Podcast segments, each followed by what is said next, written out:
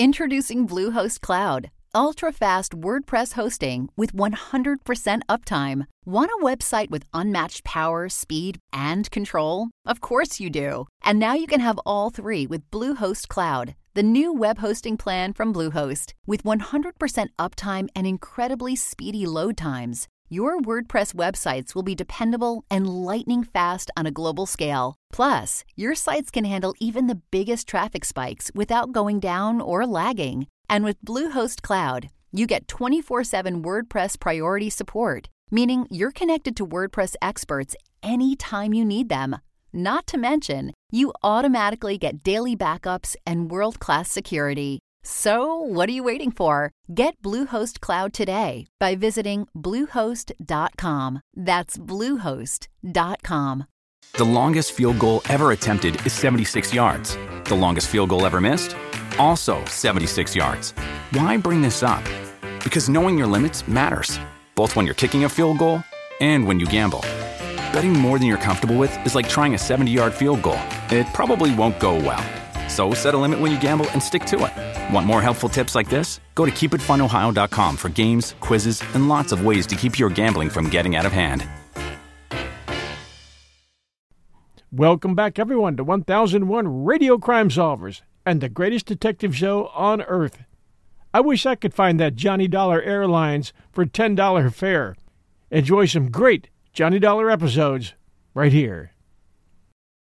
From Hollywood, it's time now for Edmond O'Brien as Johnny Dollar. Uh, Mrs. French speaking. Who is this? Oh, I'm sorry for my explosive greeting, Mrs. French. It's a habit I've gotten into. This is Mr. Dollar from the insurance company. Oh, oh, yes, I received the message that you'd called.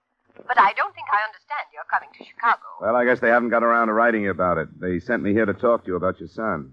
I see. And then, if we decide there are grounds for your fears about him, they've given me authority to go out to the Malay states and investigate the situation.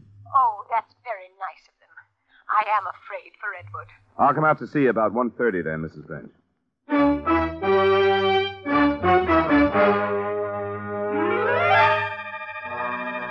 Edmond O'Brien in a transcribed adventure of the man with the action packed expense account. America's fabulous freelance insurance investigator. Yours truly, Johnny Dollar.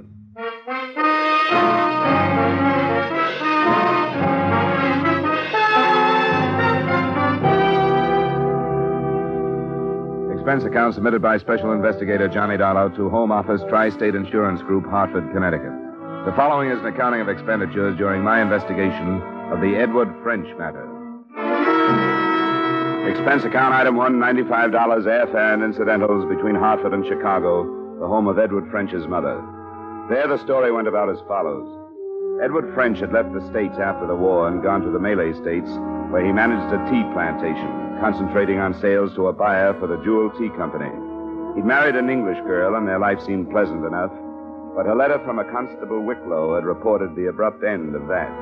Edward, on a business trip to Singapore, had disappeared. The current crop of Malay guerrillas was suspected, but there was not one clue as to whether he was alive or dead.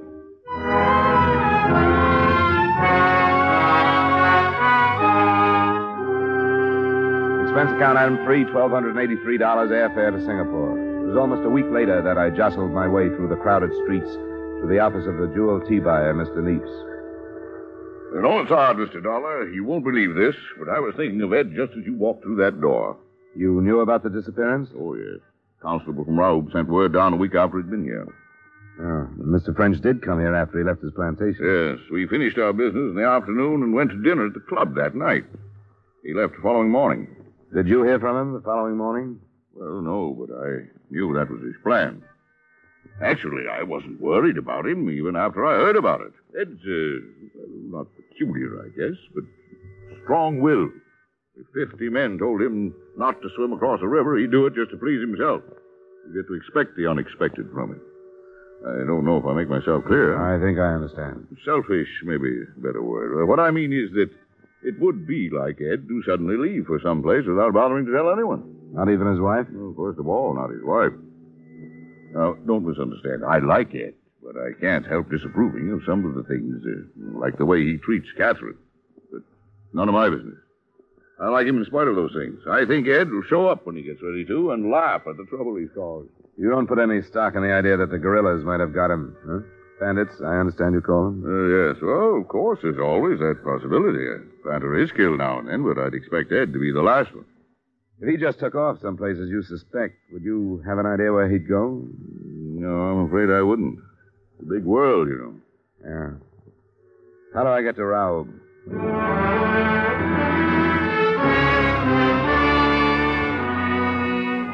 I began to appreciate the state of siege British Malaya is living under when I boarded the train the next morning. All the windows in all the cars were covered with wood, hard and thick enough to withstand fair-sized bullets.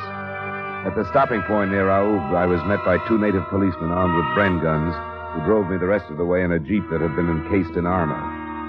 There was no trouble, but by the time I reached the police station in Raub, I had a healthy respect for the dank wall of jungle that pushed in from all sides and the unseen enemy it hid. Because on the way, I was notified by the native driver that Constable Wicklow had been killed from ambush the day before. His replacement was Constable Downs. It's a nasty business cleaning them out. Poor Wicklow'd been at it for almost a year. Well, it must have happened after I talked to the police in Singapore. Yes, last night. They attacked the Stewart estate. That adjoins French's. Wicklow was killed on the way out with reinforcements. They'll single out the leader every chance they get. What do you know about French's disappearance? Very little, I'm afraid. I read Wicklow's report when I learned you were coming. Undoubtedly the work of the bandits, although it might appear to be kidnapping. Kidnapping? That's a new theory. Oh, hardly a theory yet. But it's not been their habit to conceal the bodies of their victims. This is the first case on record where a vehicle has been taken. I didn't know about that either. That's what Wicklow's report said. That's all I know about it. Constable, I want to go out and talk with his wife. Uh, how do you. Oh, uh, take the Jeep by all means. It's rather late in the afternoon to start out. If you can't be sure of getting back here before dark, well, there's hardly any possibility that you'll take a chance. The native boys simply won't start back. They'll stay behind the barricade there for the night, and so will you.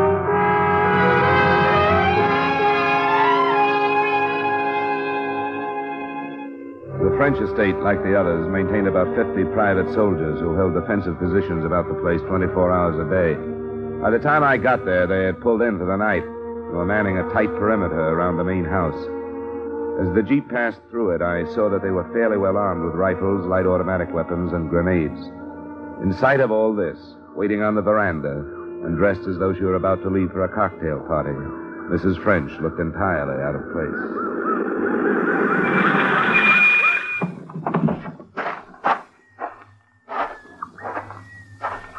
French?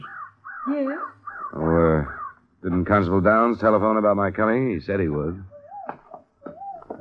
Constable Downs? Uh, I'm afraid he wasn't able to. Our telephone wires have been out. Oh. My name is Dollar, Mrs. French. How do you do? I'm here from the States to investigate the disappearance of your husband. The United States? I don't understand. I was sent by the insurance company that carries the policy on his life. It's quite a big policy, you know. Yes. Please sit down. Thank you. Uh, Mr. Dollar, you must understand what our fears are that Edward has been killed by the bandits. There's no proof of that yet. As a matter of fact, Constable Down seems to think there's a fair possibility that he hasn't been. What did he say? That they never bother to hide anyone they've killed, and your husband's body hasn't been found. Also, that they never steal cars, and your husband's car hasn't been found. I. I haven't dared to hope. What does he think it means? I don't think he's sure, but he mentioned kidnapping. I didn't know until I talked to him that your husband had been in his car when he disappeared. Does that mean that he drove to Singapore? Yes, he always drove. Through more than 200 miles of jungle during an emergency like this? Why would he do that? Because everybody told him that he shouldn't. My husband was. Uh, was like that. You're convinced that he's dead, aren't you? Well, I. I haven't dared to hope. I. I've thought the worst so that it. Please. Mrs. French. Oh, where did they come from? It's hard to tell. That way, I thought. Oh. Uh, you'd better sit down, Mrs. French. Come on. Come on, sit down.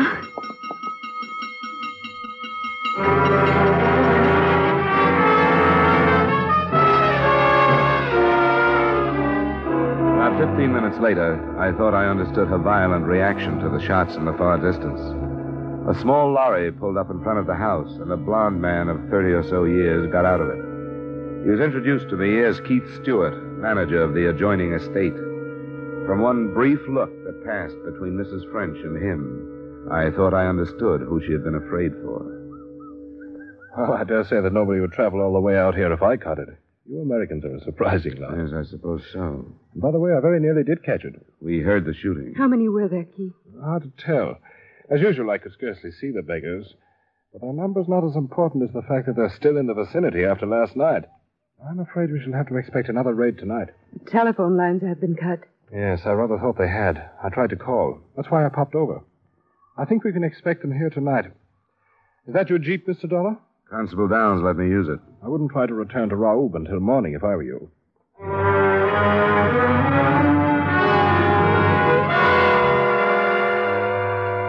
Two hours later, it was dark. A double guard had been posted, and floodlights glared out in a 200 yard circle around the house. There was a rather strange supper shared by Mrs. French, Keith Stewart, and myself. The association between the two was obvious to me by the time coffee was served, and the rest of it came out later that night. I couldn't sleep in the uneasy house, and at 11 I left my room to go get some air on the veranda. But they were already there, and what I overheard from inside the house just about settled the case as far as I was concerned. I was waiting for a definite statement when the conversation was interrupted. Uh, here. Go inside, Captain. What is it, Stewart? Well, sir, did our little war awaken you? I wasn't asleep. You said you had a weapon for me? Yeah, yeah. Go inside, Captain. All right. Please be careful. Right over here, Mr. Dollar. Not a gun of American manufacture. Are you familiar with the Thompson product? Yeah, thanks. You'll have to arm it. The chamber's empty. Now then, you're going out there with me? That's what you wanted, wasn't it? Very good. Rather an odd way to carry on an insurance investigation, isn't it? That's right. But you would hardly call this an ordinary case.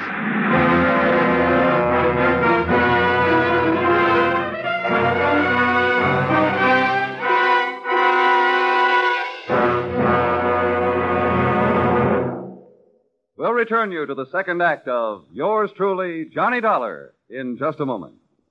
There have been some changes made, and it's faster, it's funnier, it's got new life and brand new punch because Jan Murray's taken over. What show is this? Why, CBS's Saturday night musical quiz, Sing It Again. That hour of melody, mirth, and money that's heard on most of these same CBS stations. Yes, Jan Murray is your new host. Alan Dale, Judy Lynn, the Riddlers, and Ray Block are your music makers. And there's still loads and loads of cash for identifying the phantom voice. Be sure to hear the new Sing It Again starring Jan Murray tonight on CBS. Now, with our star, Edmond O'Brien, we return you to the second act of Yours Truly, Johnny Dollar.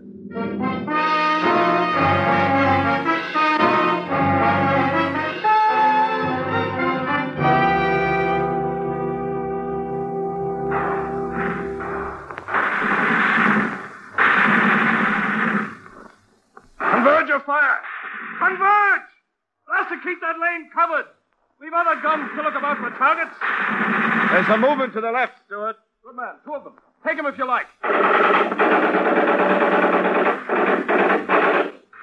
a hundred of them. The main force all right. Swing your fire!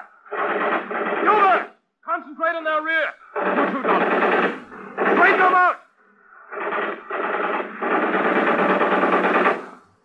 We'll be in the enfilade position.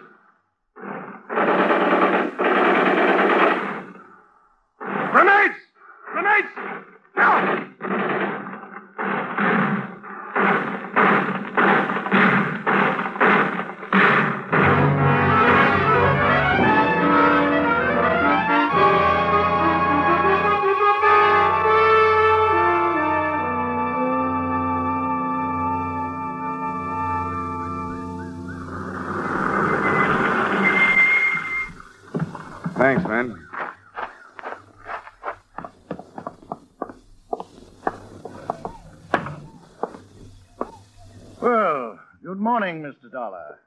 Bandits gave you a bit of a go last night, I'm told. It was over by 2 a.m. I'm sorry I got your men into it, Constable. Oh, nonsense. They're policemen. You brought them both back, didn't you? Yes, the one death we had was a boy from the estate. Ah, beastly business. What about the bandits? I don't know. I didn't stay to count. There's been a development in the French disappearance that will probably surprise you. Oh? I overheard a private conversation between Stewart and Mrs. French. Or at least they thought it was private. I can think only one thing after hearing what they said. They're back of French's disappearance, not the bandits. Oh, see here now. I told you it'd be a surprise, but it's the truth. You suspect that there's something between them? It's more than a suspicion. I know that to be a fact. Good Lord. They talked about whether or not French knew about their association and whether or not he'd mentioned it to somebody who could have told me about it. She's afraid I'm suspicious of them, she said. What else could they have been talking about, Constable? I don't know. Uh, good Lord. Did it sound as though they'd killed him? Yes, it did. But unfortunately, an overheard conversation isn't much in the way of proof. No, no. Pity the body hasn't been found. That would help. He didn't say so, but I sort of assumed that Stewart has a wife. Is that right? Yes, he has. Rather a pathetic, sickly woman. You can't say that about Mrs. French. Oh, no, no. I, I suppose one couldn't. I wonder if you could call Stewart into town for something this afternoon. Maybe a report on last night's action. I'd like to talk to his wife. Why, yes. Yes, I imagine I could. I'll ask two or three of the planters. Uh, as a matter of fact, I should arrange a meeting to discuss common defense. But good Lord, Dollar, this possibility is astounding.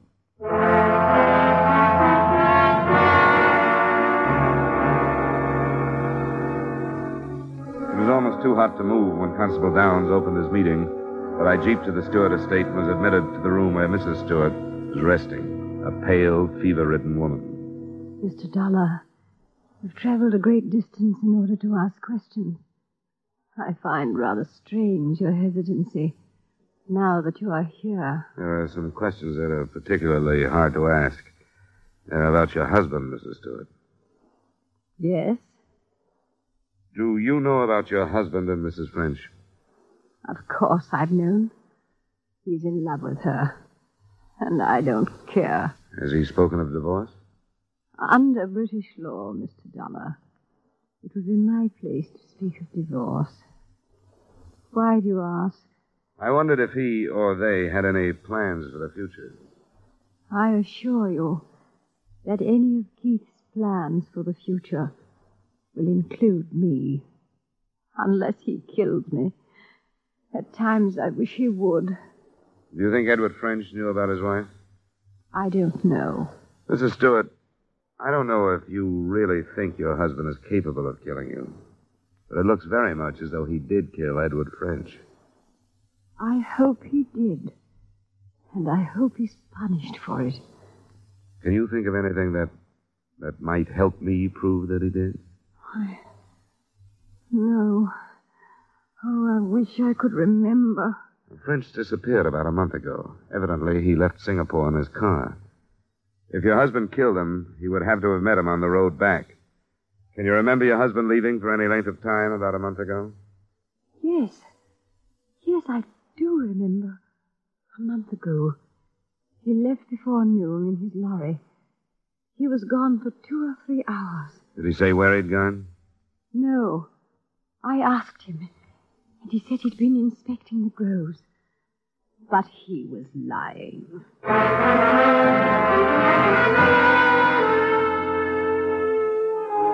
It was hard to know whether she was speaking the truth or what was manufactured by her hate for her husband. When I left her, I went back to the French estate. Mrs. French was reportedly too ill from the previous night's excitement to see me at the moment, and I was told to wait. I waited until an hour before dark and then was faced not by the lady of the estate, but by Keith Stewart. My wife told me about your visit, Mr. Dollar. She did. I was hoping that she wouldn't. I'm sorry that you bothered her. She's quite ill. At times, what she says has entirely no basis of reason. Oh? She seemed to be all right when I saw her. She told you that I killed Edward French. Do you think that's a reasonable statement? She didn't tell me that. And why should she say that she did? Probably because I told her. You told her. Yeah. Why would you think a thing like that, Mr. Dollar? Because it doesn't look like natives' work, for one thing. The body hidden, the car missing. That doesn't necessarily follow, Mr. Dollar. A jungle animal might have made off with his body. An armored auto such as his could be sold quite easily for a great deal of money. His body might also offer proof of who killed him. The car, too, possibly. I'm afraid you're in error, Mr. Dollar. Edward was killed by bandits. How do you know that? Considering the number of deaths attributable to them, I think it's safe to assume. You're in love with his wife. I make no secret of that, sir. You made no secret of your conversation with her last night, either. What do you mean? I mean, on the veranda last night, just before the attack. I see. You told her there was nothing to worry about, if you remember. You were wrong. I'm afraid you were, too, Mr. Dollar. Spying is not looked upon with any amount of favor here. It's not my usual method, but your stupidity made it almost unavoidable. How do you think the murder is going to be received? I insist there was no murder per se. Edward was killed by the bandits. Keith. Catherine, will you go back to your room, please? No, Keith. I have a right to know what's being said. Nothing is being said, my dear, that would be of any interest to you. Why do you say that, Stewart? I've been listening, Keith. I have a right to be here. All right, my dear. As you know, then, we were discussing the possibility that I might have killed your husband. It's a groundless discussion, since even if Mr. Dollar were convinced that I had, there would be the matter of proof. I've been expecting that. And you have a solution? Not at the moment. But let me tell you this. I have Constable Downs convinced, too. He arranged the meeting of you planters this afternoon only to give me time to talk to your wife. Keith. Please, Catherine, be quiet. The constable has probably radioed our suspicions to Singapore by now, so you can see that the ball is rolling, so to speak. Catherine, be quiet. Go to your room, Catherine. It'll be better if you go to your room. You can see she's ready to break down right now. I don't think you have a chance, Stewart. She had nothing to do with it, Dollar. I'll accept full responsibility. We did fall in love. Edward was a beast. That has nothing to do with it, has it? If you'd known him, you'd realize that it had a great deal to do with it. He deserved to die. Life is cheap here in the Malay States. Good men have been dying.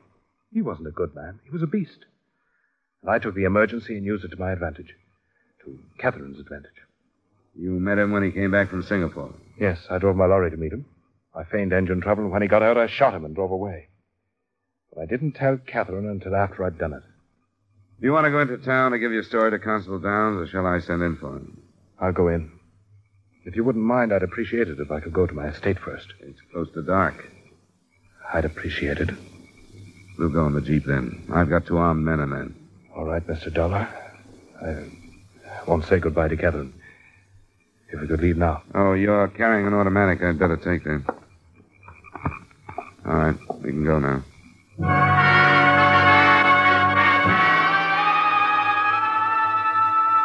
It was too close to dark when we swung into the last mile of his estate. The jungle seemed to press in closer than ever. The orange sun had sunk below the trees by the time we reached the house. The guard was set, and I wondered if I had spent another night with a Thompson in my hand. We walked into the house, and there faced a man I didn't recognize until Stewart screamed his name. French! French, but, but how? An emaciated Edward French, a scarecrow, half alive, and holding a pistol in his hand. French. Edward. Yes, Keith. No, Edward, no! You are Edward French? Yes, I'm Edward French. I'm still alive. I stayed alive so I could come back and face the man who thought he'd killed me. How is Catherine? Edward. Is she happy thinking I'm dead? She should have known that I wouldn't die. I didn't die, Keith. Keith was going in to give himself up, French. You won't have to now. Now, wait a minute. Let things go the way they're going. I know how things are going. I don't know you, but don't try to stop me. Edward. Look, Edward, there's, there's nothing I can say. Nothing I can say, but, but Edward, there must be something.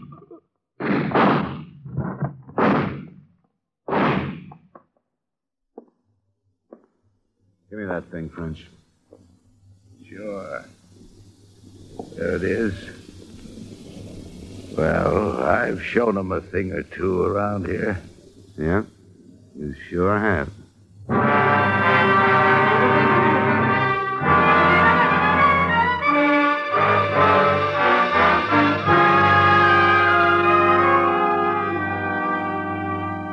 Expense account item four, same as items one and three, transportation back to the States in Hartford.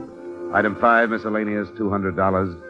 Expense account total, $2,739.50. Remarks? The story of French being left for dead and driving to a settlement hospital is too long to cover here. But he did. without letting anybody know who he was. The last I saw of him, he was being booked for murder himself. I had no idea that a cup of tea might have all this background. But I was there. Yours truly, Johnny Dollar.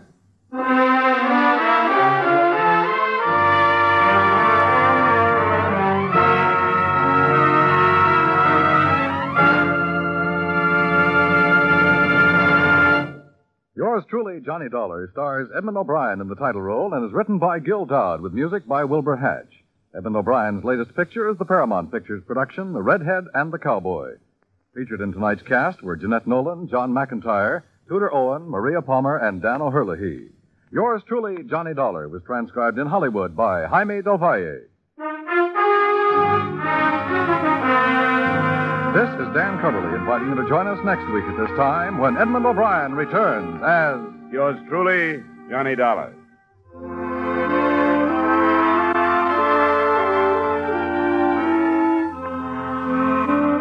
For more adventure and mystery tonight, CBS brings you Hopalong Cassidy, Gangbusters, and Broadway is My Beat on most of these same CBS stations. Stay tuned now for Larry LeSueur with five minutes of the latest news, which follows immediately over most of these same CBS stations.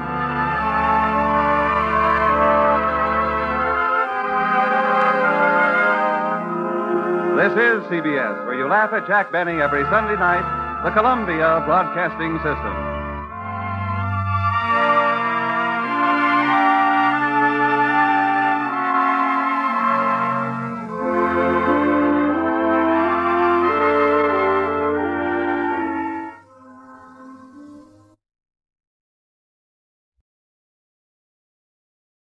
Hollywood, it's time now for Edmond O'Brien as Johnny Dollar. Mickey McQueen, Johnny. How are you? Mickey? I tried to phone you a couple of times, but I never reached you. Well, I'm out a lot these days. Well, I heard about your promotion to sergeant, Mickey. Nice going. That isn't good. They're taking my beat away from me and putting me behind the desk. I, I've got to talk to a friend about it. Will you be home tonight? Well, you really sound worried, Mickey. What is it? Uh, nothing yet, Johnny, but there'll be murder before it's finished. My mind's made up. I want to talk to you about it. Sure, Mickey. I'll be here any time you want to come up.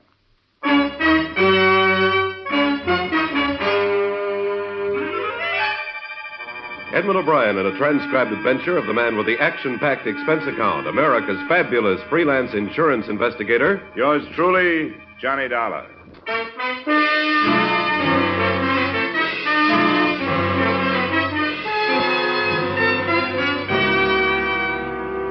Expense account submitted by Special Investigator Johnny Dollar, to whom it may concern, Hartford Police Headquarters, Hartford, Connecticut. I don't expect you to honor this statement, but since the reports to my regular employers go in on these forms, the following is an accounting of my expenditures during my personal investigation of the Mickey McQueen matter.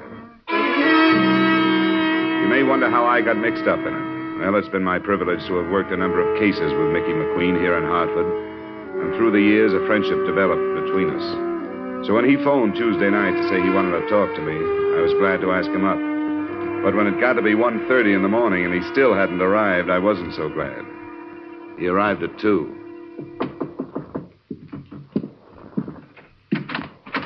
I'm sorry I'm late, Johnny. Yeah, what held you up? Ugh, I was about to drop off. I had to think, Johnny. Ah. You're in uniform, Mickey. What about your beat? Yeah, my beat won't miss me. After 20 years of walking it from dark till dawn, checking its doors and passing the time of night with its people drunk and sober. Yeah. Is it too late for a drink, Mickey? I got your brand, some Irish. Yes, that was good of you. I, uh, I've been a good policeman, Johnny. I can say that without sounding like I'm stuck on myself, can't I now? Oh, I've never heard anybody else say anything else, Mickey. And I've got more friends to my credit than I have arrests. I'll say that. But I've got a quiet beat. I think there are quieter beats in town. Maybe you're lucky. Here's to it. All right. But be careful what it is. There's. There's murder being done and planned right this minute, Johnny, and them that could stop it don't have the heart right or wrong. What are you talking about? I know what I'm talking about. Are you feeling all right? Feeling all right? I'm as healthy as I was yesterday, ain't I now? I didn't see you yesterday. Yet they're taking my job, putting me behind a desk. A degrading end for a man that's been active for 20 years. After 20 years on your feet, you should take a rest. You've earned one. the very words of the commission, Johnny. But, Johnny, I. Yeah, Mickey? Ah, never mind. The devil take them all. I've used up enough of your time. Now, wait a minute. You came over to talk about something more than your new job. What's this stuff about murder being planned and being done? I shouldn't have said it. I wish you'd forget it. What's the matter with you? You know me well enough to tell me. You know me well enough to know I'll keep any confidence you want me to keep. You're a good friend, Johnny. Maybe that's why I've changed my mind about telling you. Then why did you come over? Because I thought I was going to talk to you, but I'm not now. All right, it's your business. But you're acting like a kid. Now, if you don't have anything to say to me, it's after two. I, I may have a job in the morning. All right, Johnny. I'm sorry I bothered you. I'll say good night.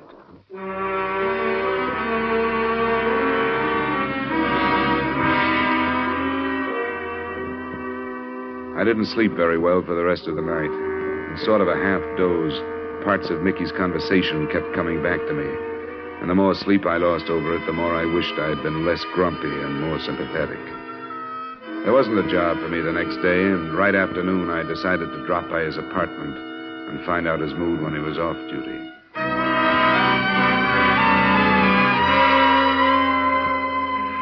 Mickey's apartment occupied the ground floor of a narrow gray row house not far from mine.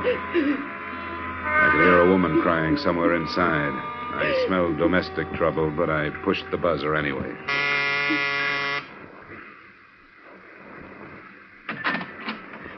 Are you the. I'm Johnny Dollar, a friend of Mr. McQueen's. Oh, yeah, Johnny Dollar. He said to phone you if I ever needed. Is he home? In there. She pointed in the direction of a door smaller than the outside door, the door to either a bathroom or a closet.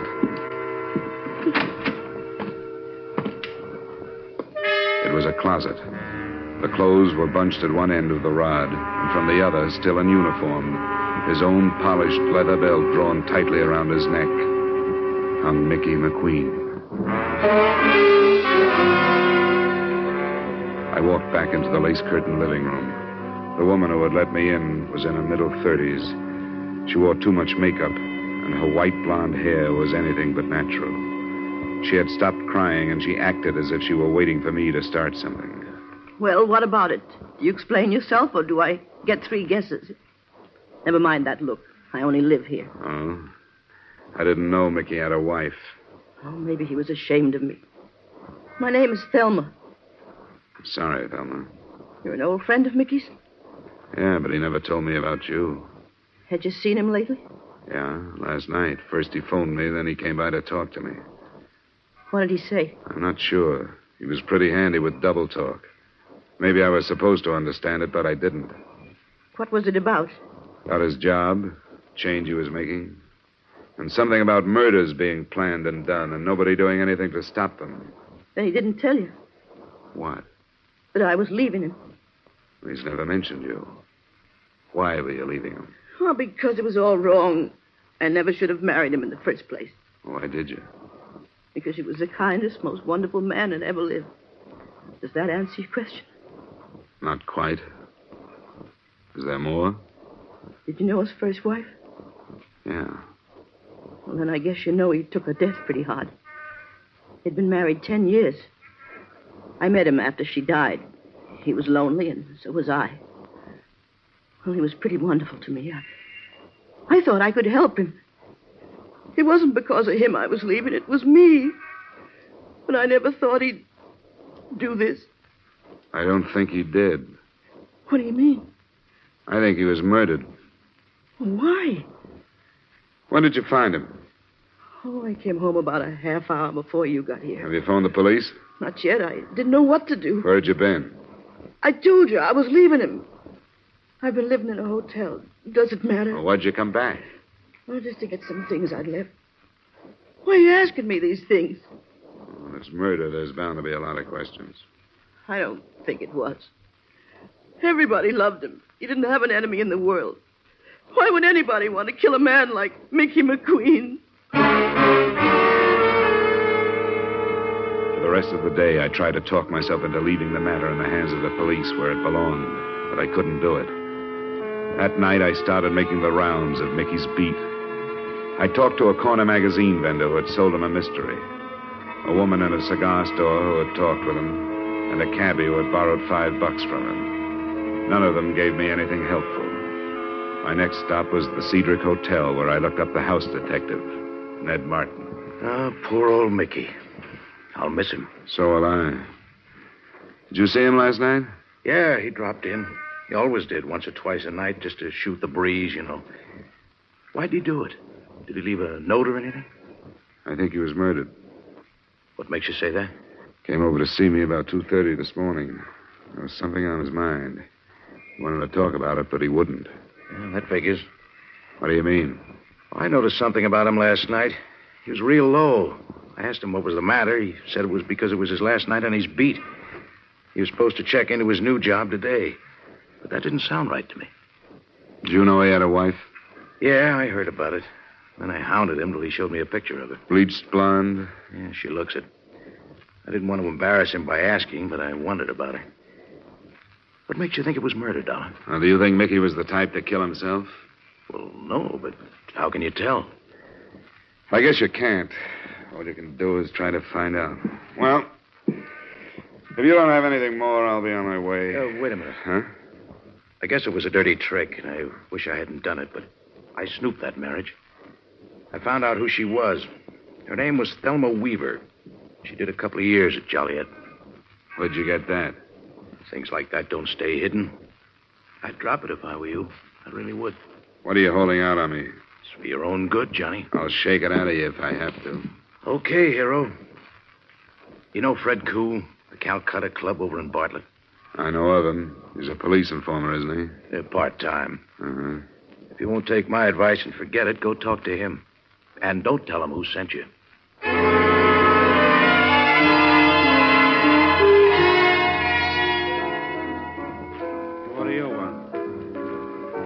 Want to talk to you about Mickey McQueen. Do you have an office?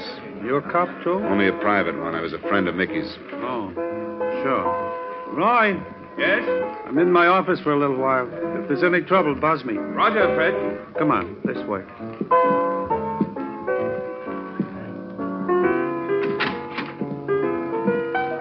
Got quite a crowd tonight, Fred. Sure, sometimes I get a lot of out of town trade. Did you see Mickey last night? No, I didn't. I get along fine with Mickey. He won't take any payoff, but he don't push me around. How is he? Do you know his wife? His wife. I didn't even know he was married. Her name was Thelma Weaver before Mickey married her. She did some time in Joliet. Why do you bother me with this? I got work to do. You knew Mickey was dead. No, I didn't know that. I don't see how it would be enough, but it struck me that if somebody knew he was married to an ex-con, they might try to use the information. I suppose you're right. Yeah? Roy, Fred, I think you'd better come out. Important? Yes, I think so. Be right out. Pardon me, Dollar. Little trouble outside. Wait here. I'll come right back.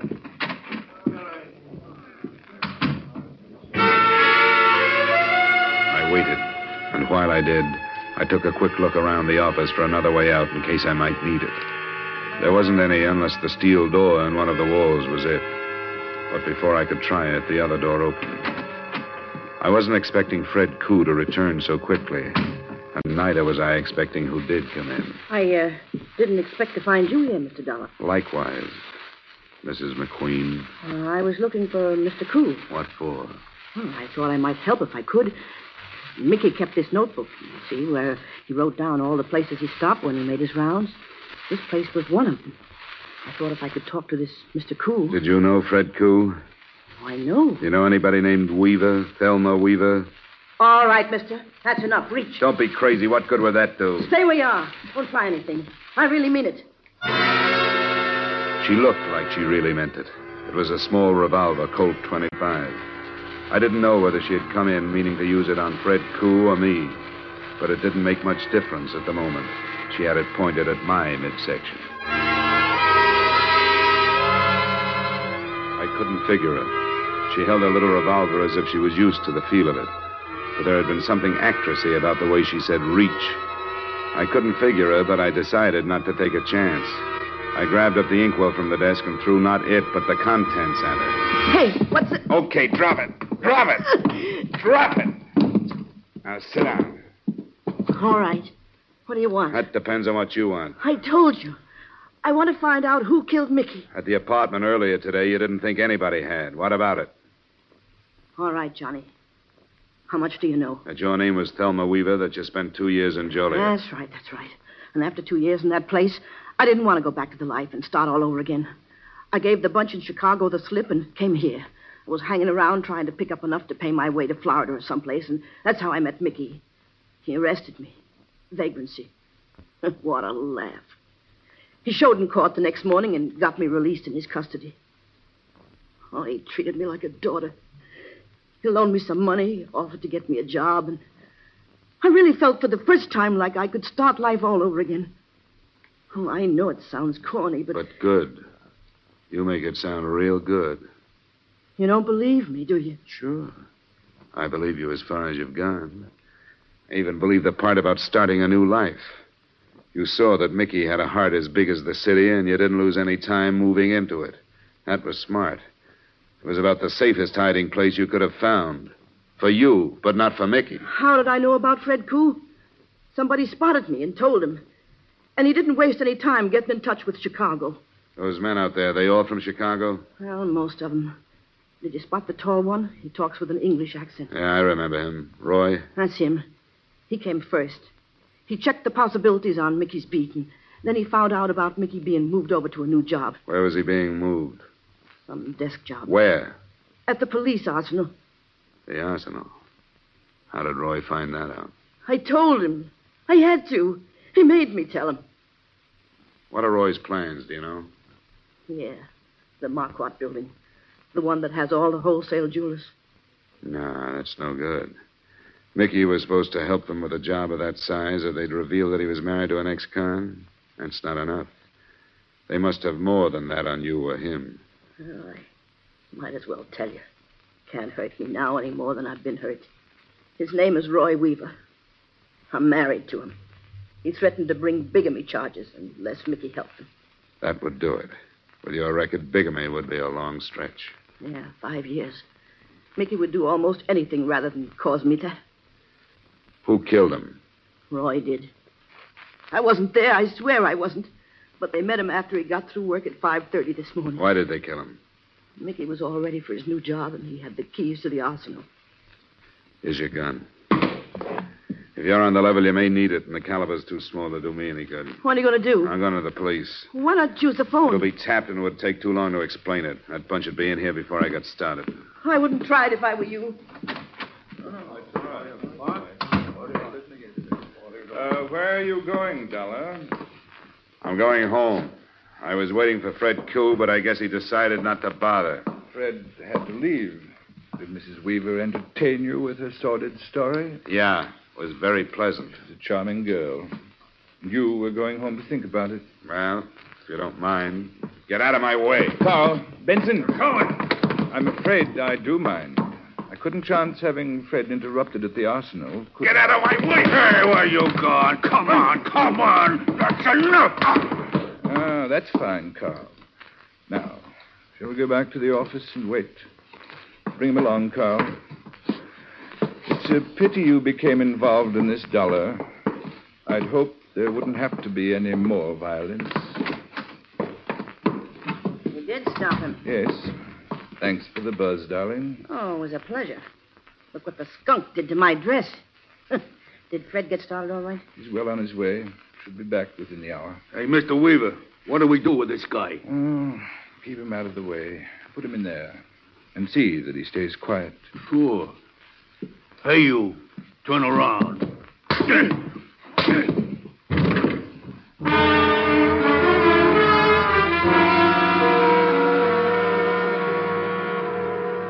At least I found out what was behind the steel door I'd noticed earlier in the evening.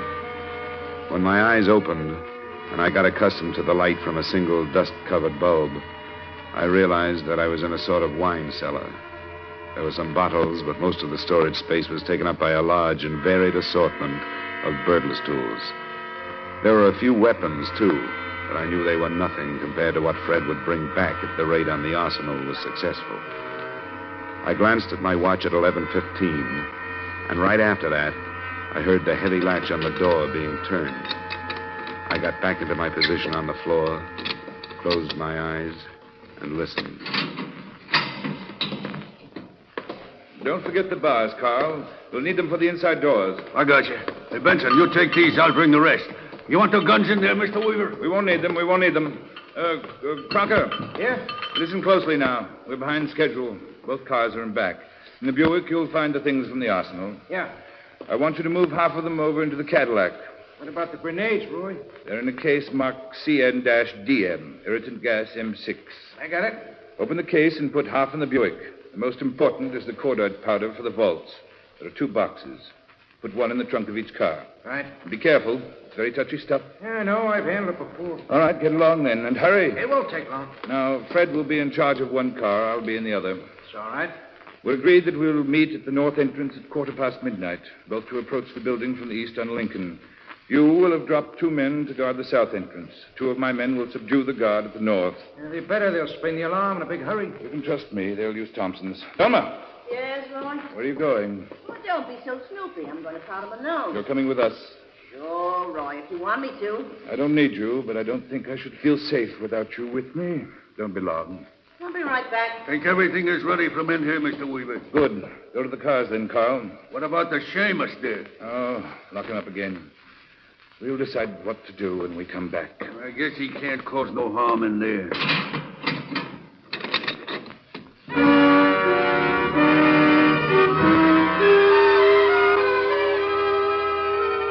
I tried to force the door that time using one of the bars they had left behind, but I couldn't do anything with it. Then I started poking the cement walls. I knew better than to expect to find any other exit, but with the biggest burglary in the history of Hartford underway, I had to do something. I kept a check on the time, and it was 20 minutes before they were due to arrive at the Marquardt building when a sound stopped me. The steel door was being opened. I moved behind it, still holding my bar. Dollar. Dollar, it's Ned Martin. You in here? Yeah, Martin. I'm here. How did you know I was here? Some dame phoned the hotel. She told me you were here. Why should she call you? How should I know? I don't even know who it was. She just said she knew you came to the hotel and that you were locked up in here. I mentioned the Calcutta to you, so I came over to see what it was all about. Now, what's the matter? Don't you believe me? I don't know what to believe. You said you were holding something out on me when I talked to you. I was. I knew Fred Koo was selling the information about Mickey's wife to some guns from Chicago. I knew it could have led to trouble. Why didn't you tell me? You said it was for my own good. I thought it was, and mine too. I didn't want you to know so much you'd have to tell where you learned it to prove how smart you were. I don't like this kind of stuff. You got a car? Yeah, but it stays right where it's parked till you tell me what's going on. This Chicago bunch raided the police arsenal. They're armed with everything from cordite to Tommy guns. They're going into the Marcotte building in less than 20 minutes. What's that? Wholesale jewelers. Would you take me out there? I'll take you part way if you're crazy enough to want to go. That's good enough. Let's get into the office.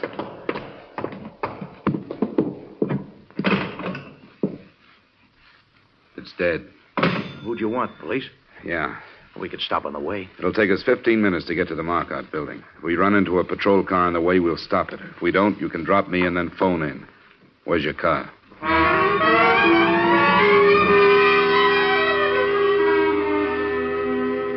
At the speed we traveled, we should have at least picked up a traffic cop, but we didn't. Martin wouldn't take me any closer than the corner of Atlantic and Milton. We reached there at 12 minutes after 12. That gave me two minutes to get to the Marcotte building. I didn't make it before they arrived, but it didn't make any difference. Both cars had pulled up and were unloading men. From a doorway about 50 yards down, I spotted Fred Koo and Roy Weaver. Then I saw Thelma. She got out of the Buick and started toward me. Thelma, where are you going?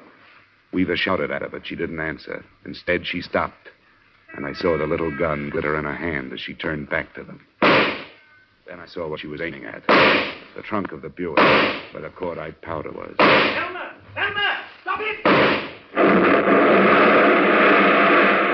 car went up in a blast of powder and gasoline, and she moved back toward the other one.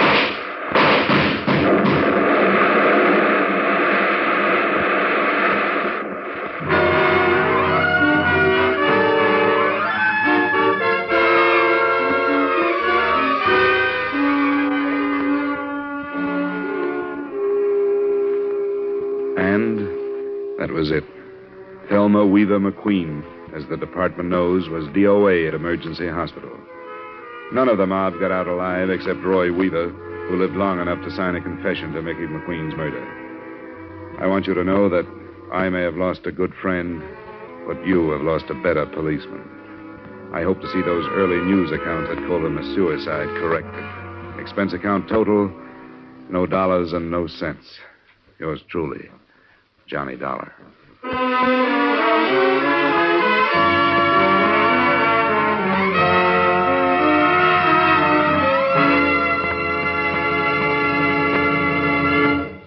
Yours truly, Johnny Dollar, stars Edmond O'Brien in the title role and is written by Gil Doud with music by Wilbur Hatch. Edmond O'Brien's latest picture is the Paramount Pictures production, The Redhead and the Cowboy. Featured in tonight's cast were Bill Conrad, Martha Wentworth, Herb Butterfield, Jack Moyles, and Ray Hartman. Yours truly, Johnny Dollar, was transcribed in Hollywood by Jaime Del Valle. Is Dick Cutting inviting you to join us next week at this time when Edmond O'Brien returns as Yours truly, Johnny Dollar.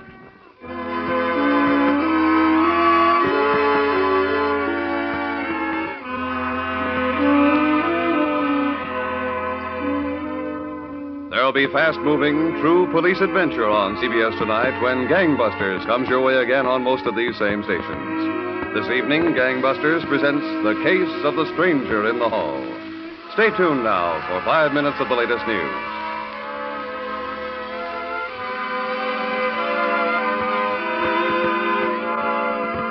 This is CBS, where you laugh at Jack Benny every Sunday night, the Columbia Broadcasting System.